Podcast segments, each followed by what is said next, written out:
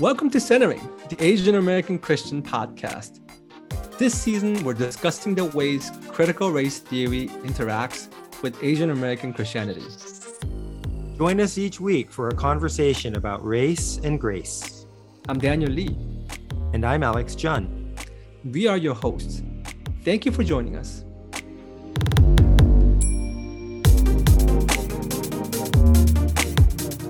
Welcome back to a new season of Centering, the Asian American Christian podcast. My name is Daniel Lee, your host for this season. I'm also a professor of theology and Asian American studies at Fuller Seminary. The topic for this season is race and grace, critical race theory and Asian American Christianity.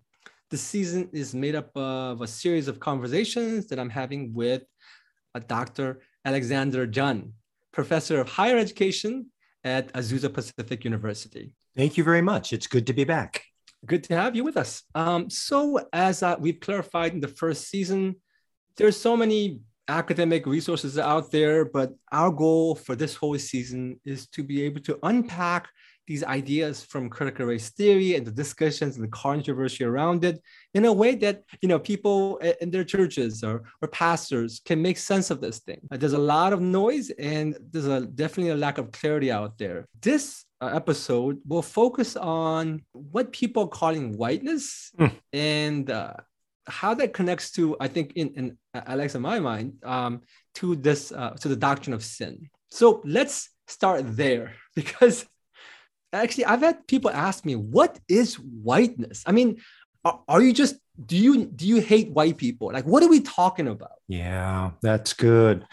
One of the challenges i think when you talk about racism and it's primarily the pushback is from white people um, and white christians and I think it's important for us to recognize that we're talking about a concept of whiteness and what is whiteness? Uh, it it's an ideology. It's a culture. It's a way of thinking um, and behaving that is sometimes embodied by white people but not always right? I think about the reverend dr cornel west who once famously said um, i am daily trying to kill the white supremacist that lives in me uh, this is a Black theologian, public theologian, and scholar.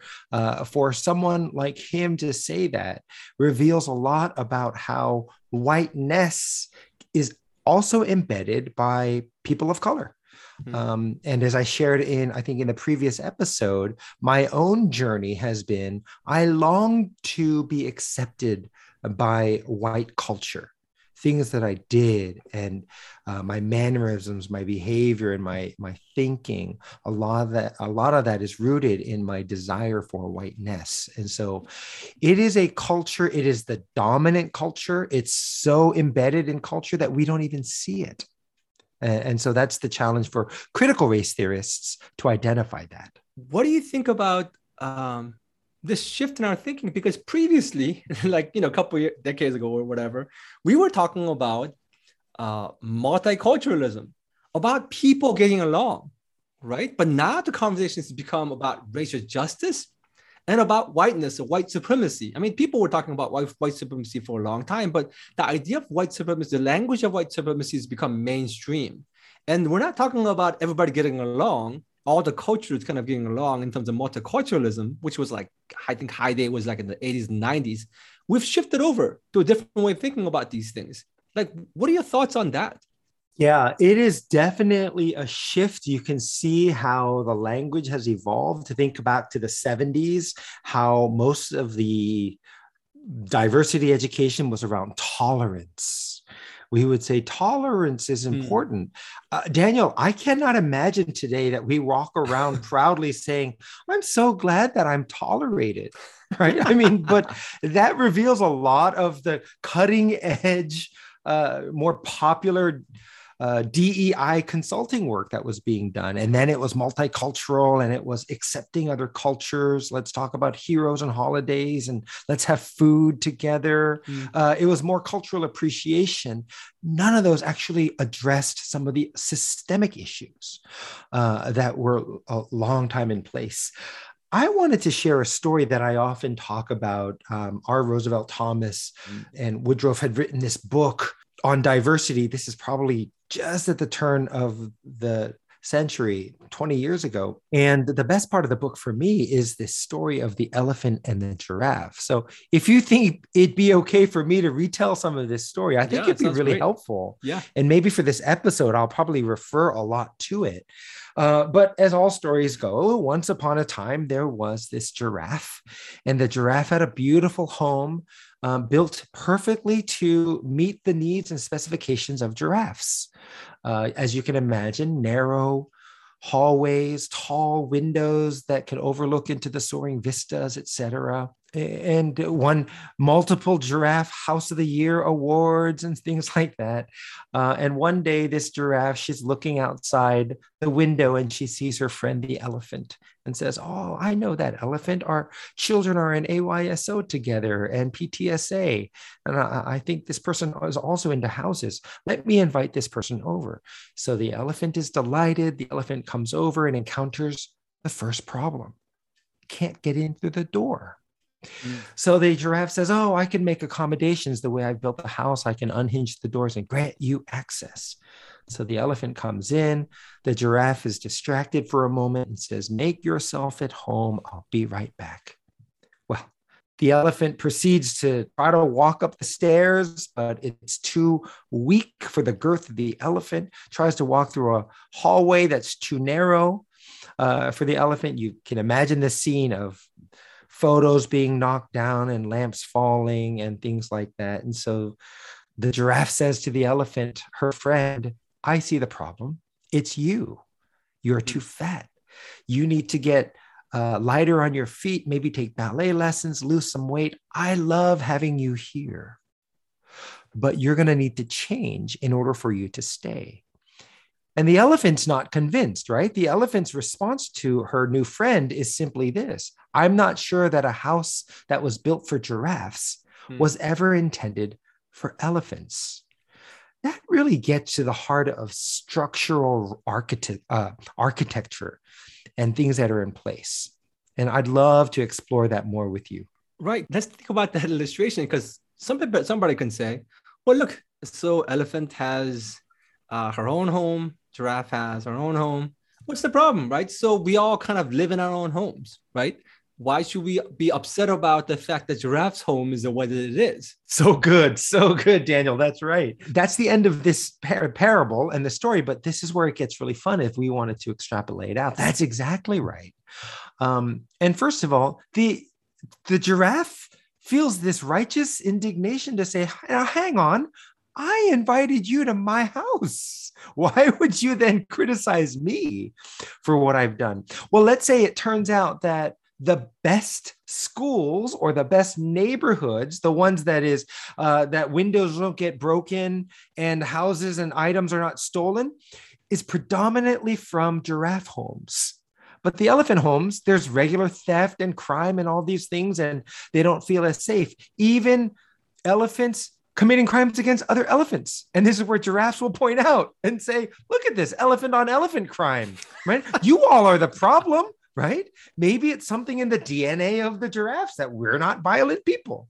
Uh, you know, whatever you can imagine, just the range of conversations.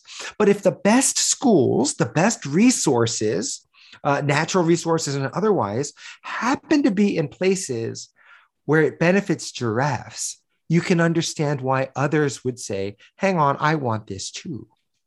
And there's nothing wrong with saying that I want this too. Life, liberty, and the pursuit of happiness from the Giraffe Bible.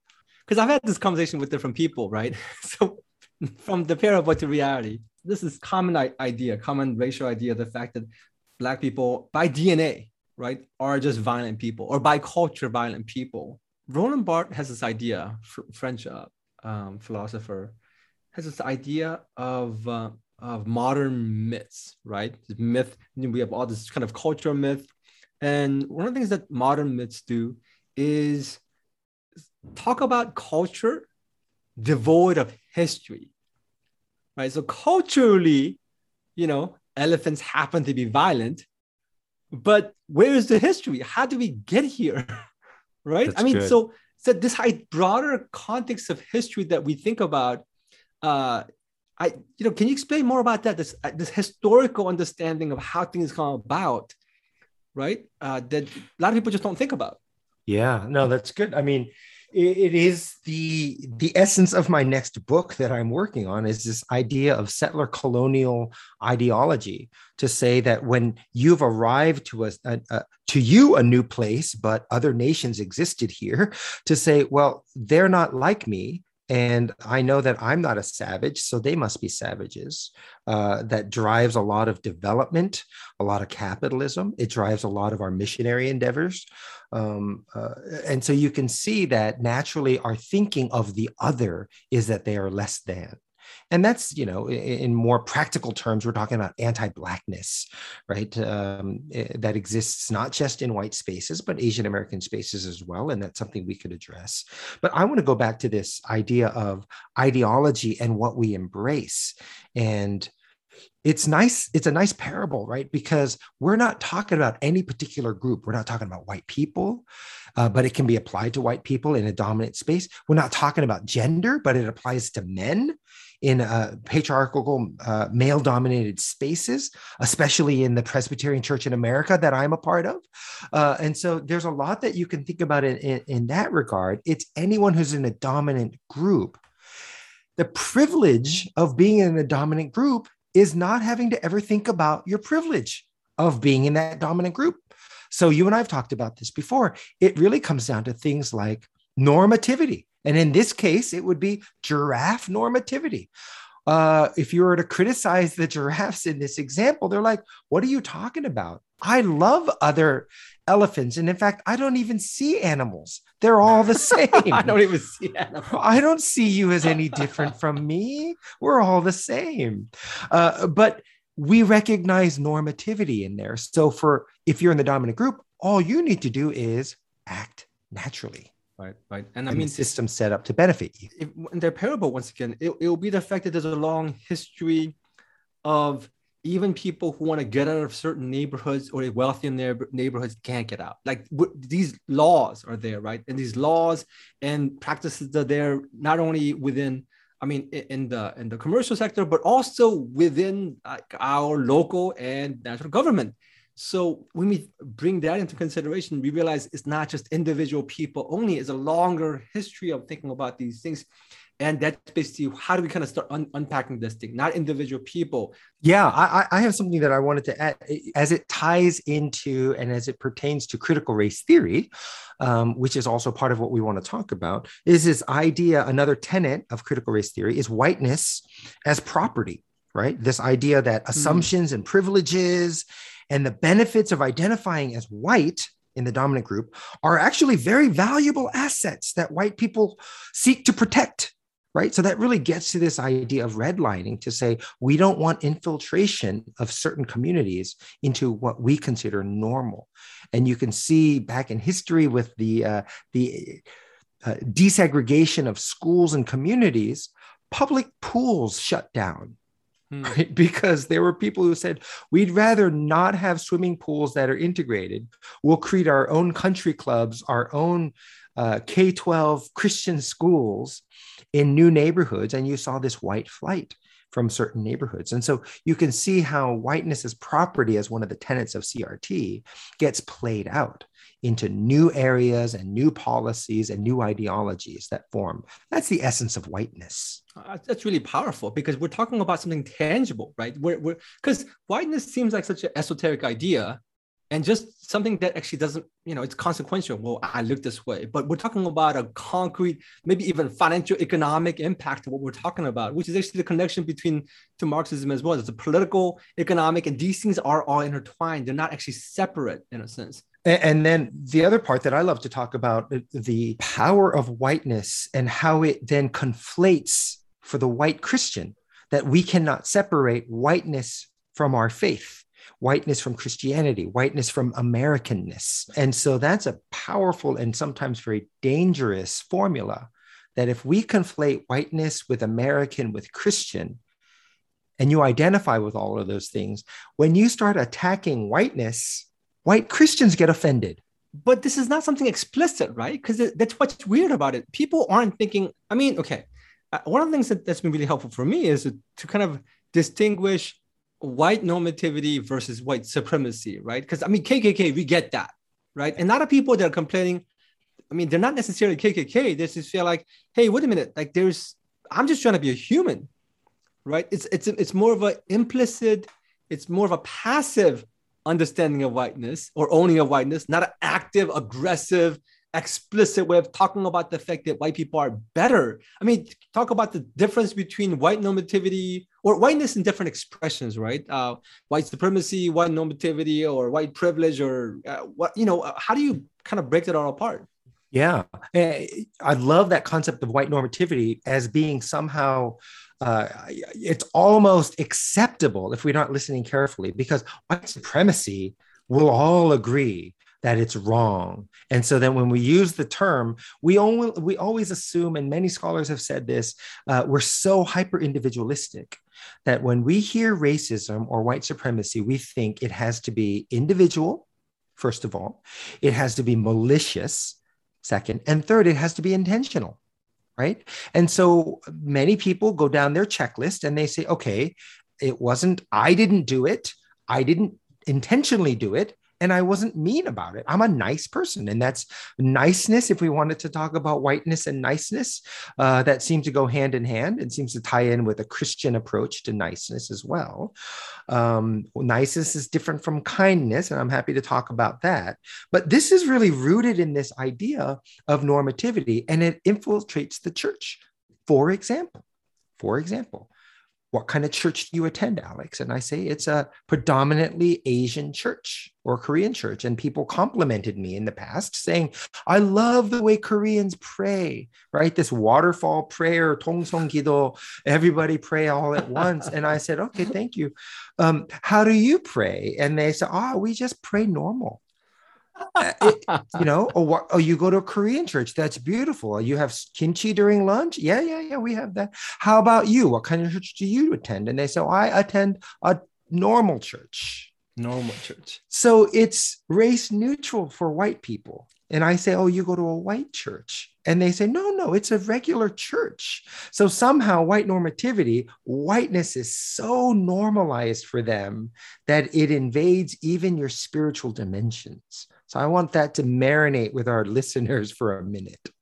Now, you use the word white neutral, but you using I think there's a technical term here that we're, we're using because you don't mean race neutral as in like it's benign. That's not what you mean by that. There's something here that's happening. That's I think right. It, can be confusing in a sense because it sounds like, oh, you're just being neutral. You're being, yeah. you're being kind of uh, in a way, um, you know, like normal. Once again, like you know, you said this last time. You're choosing to exclude race in your mm. conversations. Mm. And I said this last time you are uncritical in your race theory. Um, and, and that's the problem. But if you're in the dominant group, you have the privilege and the freedom to not have to think about this aspect of your identity. That's why so many uh, white Christian sisters and brothers will say things like, I don't identify with my culture or my ethnicity. I'm just a Christian, right? Um, they won't say that they're white. They might not say they're American. They'll just say they're Christian. But if push comes to shove, when you ask them, and here's an example when someone says, Yeah, not everything needs to be so culturally embedded, Alex, right? And we're having lunch, and I'm like, Why are you using a fork? You know, why wouldn't you use chopsticks? How is it not culturally embedded in your approaches? So, and that's a perhaps a silly example, but it's an ongoing challenge. Yeah, I meet a student over here, you know, over at Fuller. She was like, I am so excited to be at such a diverse context because I get to learn from people of so many background. Because it's so sad because I don't have culture. Like, you know, I have nothing, but I can learn from the culture of other people. And I was like, you don't have a culture? Like, I know you're from the Midwest, but that's a culture. That's like a very particular culture but it just seems kind of totally invisible in a sense like you don't yeah. you, you, just don't think about that as being a thing or even influencing your faith or your outlook this is where it gets really challenging when folks in a dominant white group say we want diversity. And if you're a person of color i think you can relate to this to say you when you when a large white group says they want diversity you as a person of color naturally become their diversity. And what comes with that is what i call the dual appointment of being um, black indigenous person of color. A dual appointment is if you're a pastor or professor or a member at a church what have you people celebrate your presence.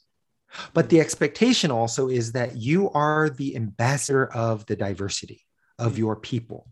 And so, hey, what do you think about what's the Asian American perspective on this, Daniel? What's the Korean perspective on this, Alex? And then you become the expert on this topic or the ambassador on this topic. That's the dual appointment the first appointment is the visible one. Everybody has a job. Everyone has a job description. Everyone has a, you know membership in something. That's the visible. The invisible appointment is the constant conversations the teaching the the tutoring the guidance all of those types of things. And that's the part that kills people like death by a thousand paper cuts. It's never one significant incident. It's just a thousand tiny microaggressions.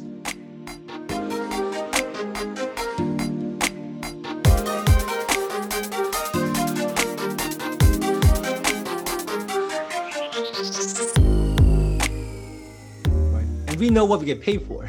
We get paid for that visible work.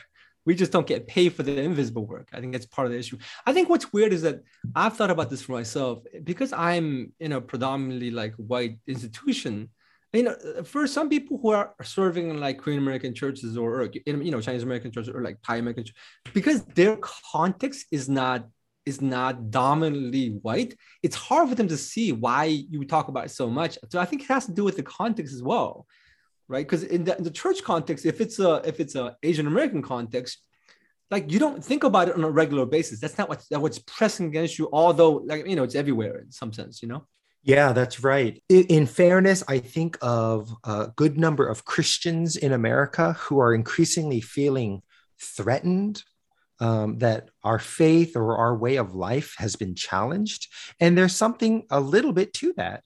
Uh, when people start thinking, like, oh, all of what we believe, our religious freedoms and practices, are under threat, then naturally you start worrying and you can start recognizing uh, this sort of the principalities and powers uh, that are starting to dominate and change culture, right? So it's not like you can't see it. If you're a dominant white Christian, you can see how this is under threat, how Christianity is under threat. Unfortunately, they also assume that whiteness is under threat. And that's just not true. But to your question, people of color naturally understand what that's like. And if we wanted to add another tenet to crit- critical race theory, it would be experiential knowledge, right? That's another critical tenet of critical race theory that folks who have historically been dispossessed and oppressed and have a minoritized experience have a better grasp of what's going on in the world as opposed to people who hold dominant positions in dominant spaces. Right. So academically, those narratives might, you know, historical texts might not always talk about it, but in the lives of people, it's reflected because even the academic guild itself often is controlled, and even societal narratives are controlled by people in power as well. That's right. Yeah. I mean, it's fascinating. Um, I feel a sermon coming on here, but when I think of Christ in his return, the first people that he went to were women, and they were the first evangelists to share that he is risen, right? It's fascinating.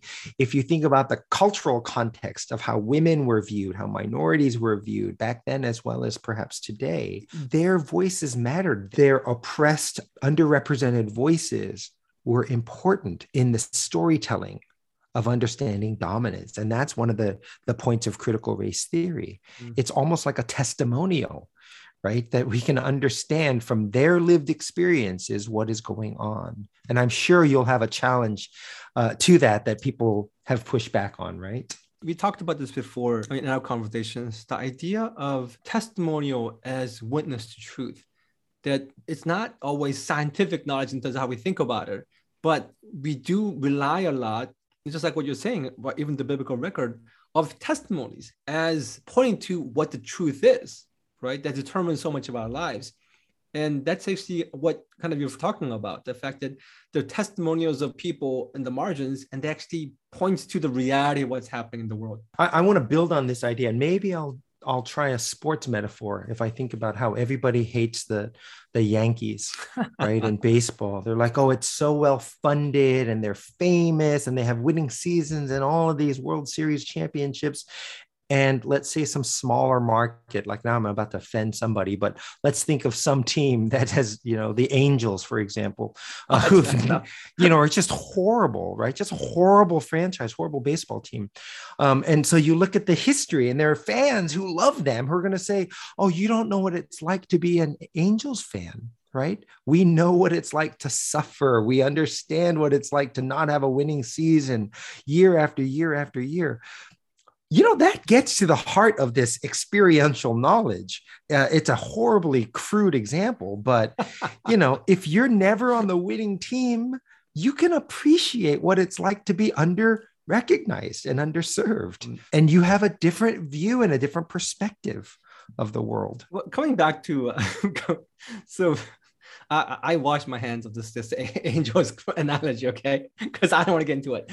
Thinking about whiteness. So we talked about you know white supremacy and white normativity i mean like on a regular basis i i assign this article by michael morris called standard white talking about white normativity and the fact that white supremacy was talking about white people being better white normativity is talking about we're just normal right the fact that and then you can say and then in strange way I mean, the example he gives is like, well, you can even be better than white people, but you can be you can be penalized for that. He goes, his example is like, look, you can say black people are so athletic, but they're beasts, aren't they? Like this idea, right? So it doesn't matter. Or you can say, oh, Asian Americans are so good at math, but they're like robots, aren't they? Like this idea, right? And the fact that in a strange way, even though you're not talking about white people being better, you can still have this ideology that functions and really ends up kind of controlling uh, the framework or the narratives of how our society works. Thinking about that, we, we talked about white normativity, white supremacy. Okay, white privilege. Some people hear the word privilege and they flip out, like because it's it's okay. So there, as you know, there are a lot of white poor white people. It's not like it's not like all white people are rich. It's just not true. Yeah. How do people? How do we understand and unpack white privilege? Yeah, that's good. Again, listeners can disagree with this, but you know, if you're primarily individualistic in your worldview, right, then you're going to have a hard time understanding systems and structures that benefit you. Let's use privilege in a different way, right? I can give several examples. And I do this when I give talks to rooms full of people and I say, How did you get in here? And they say, What do you mean? I just, I didn't think about it. I just came in. I go, You just walked in. You didn't look for wheelchair accessibility. You didn't look for uh, signs that helped with disabled, right? Not the ramps, not the elevators. You just, it came naturally to you. And I share that because that's an example of ability privilege. Now, when I share that with a room full of people, did I just shame every single able bodied person to make them feel bad and mm. guilty for being able bodied? Goodness gracious, no. But I'm trying to point out that there's privilege in never having to think about things that others do. Um, blue passport privilege. If you're poor in America, you're still so much better off than 90% of the rest of the world. Mm. Uh, we have running water, and we, except for Michigan, we have other places where, you know, clean drinking water and uh, streets and sanitation and all these things. This is true, the common good um, for the rich and the poor, right? That's a privilege of being in the United States. That's just not true for others. Should you feel bad for being an American then?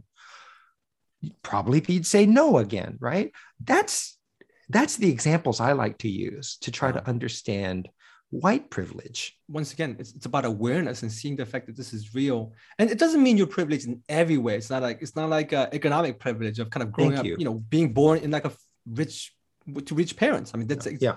We're not saying all white people are rich. We're not talking about that. Yeah.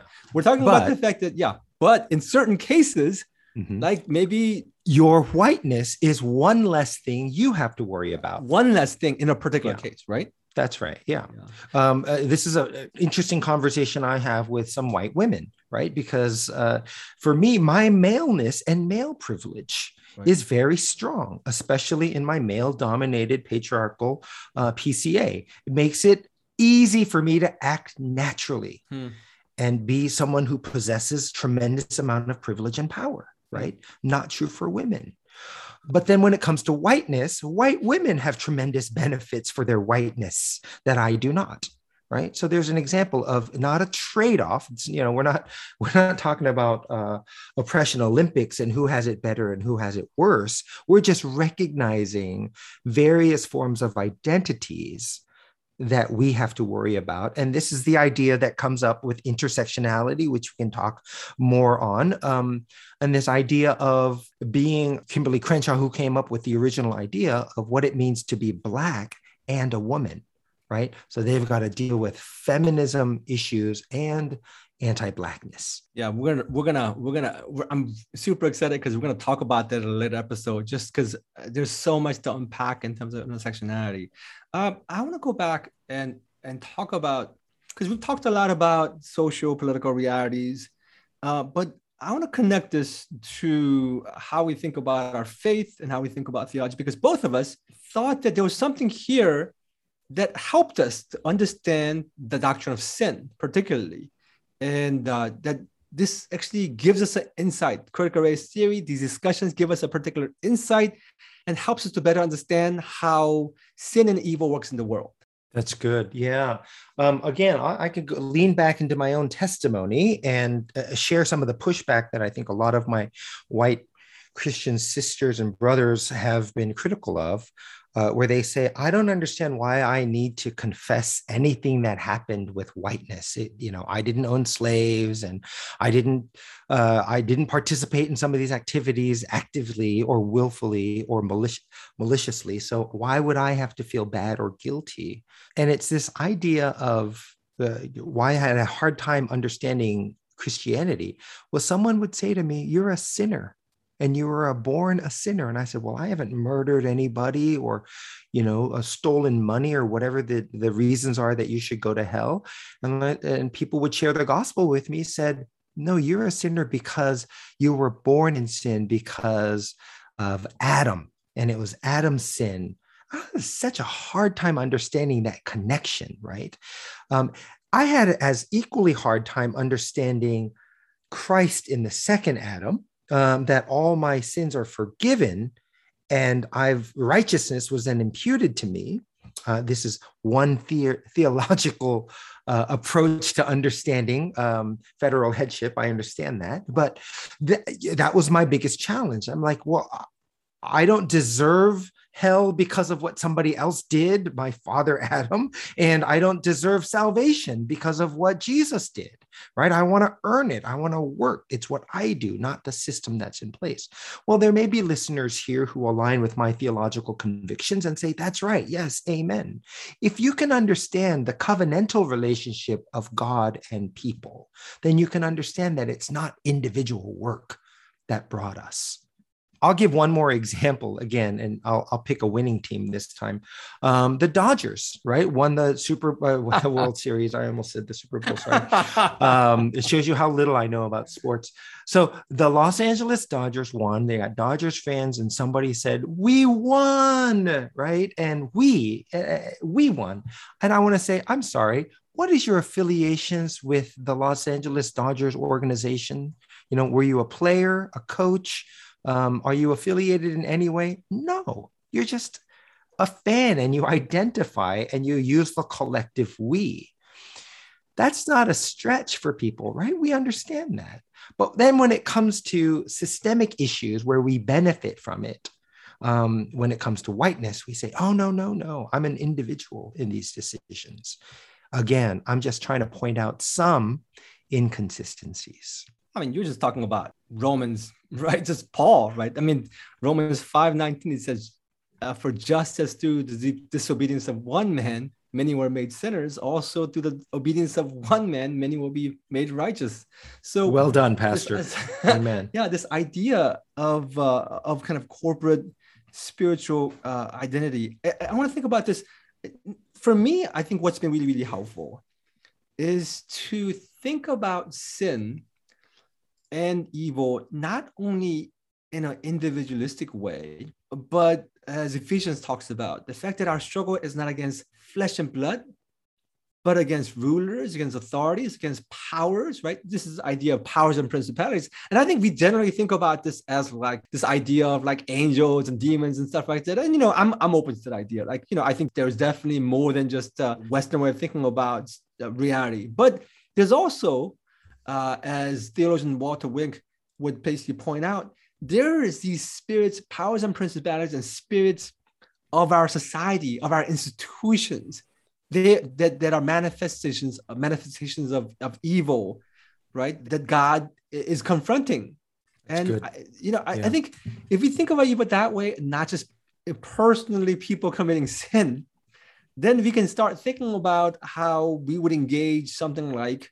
the idea of whiteness as an idol right because i mean you can almost think about uh, whiteness as, as idolatry like something you value something you know my precious in a sense i mean without without mentioning it without even knowing about that's right. So embedded is it in our ideology that we can't name it, we can't recognize it. But I, I love what you're saying about how it's principalities and powers.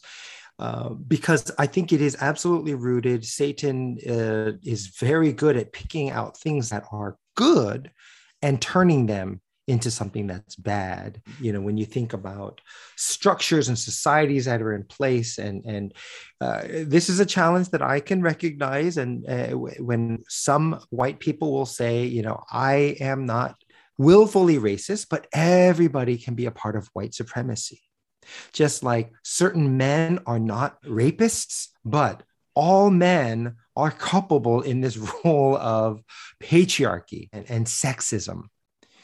And if we talk about uh, lots of examples like that, if people in power, not everybody is abusive, but when you're in a position of power, you recognize that there is some culpability in our roles of having power that can lord over other people. I think what's weird is that, I mean, we know as Christians, all of us are sinners. Like it's a common, it's a universal common statement.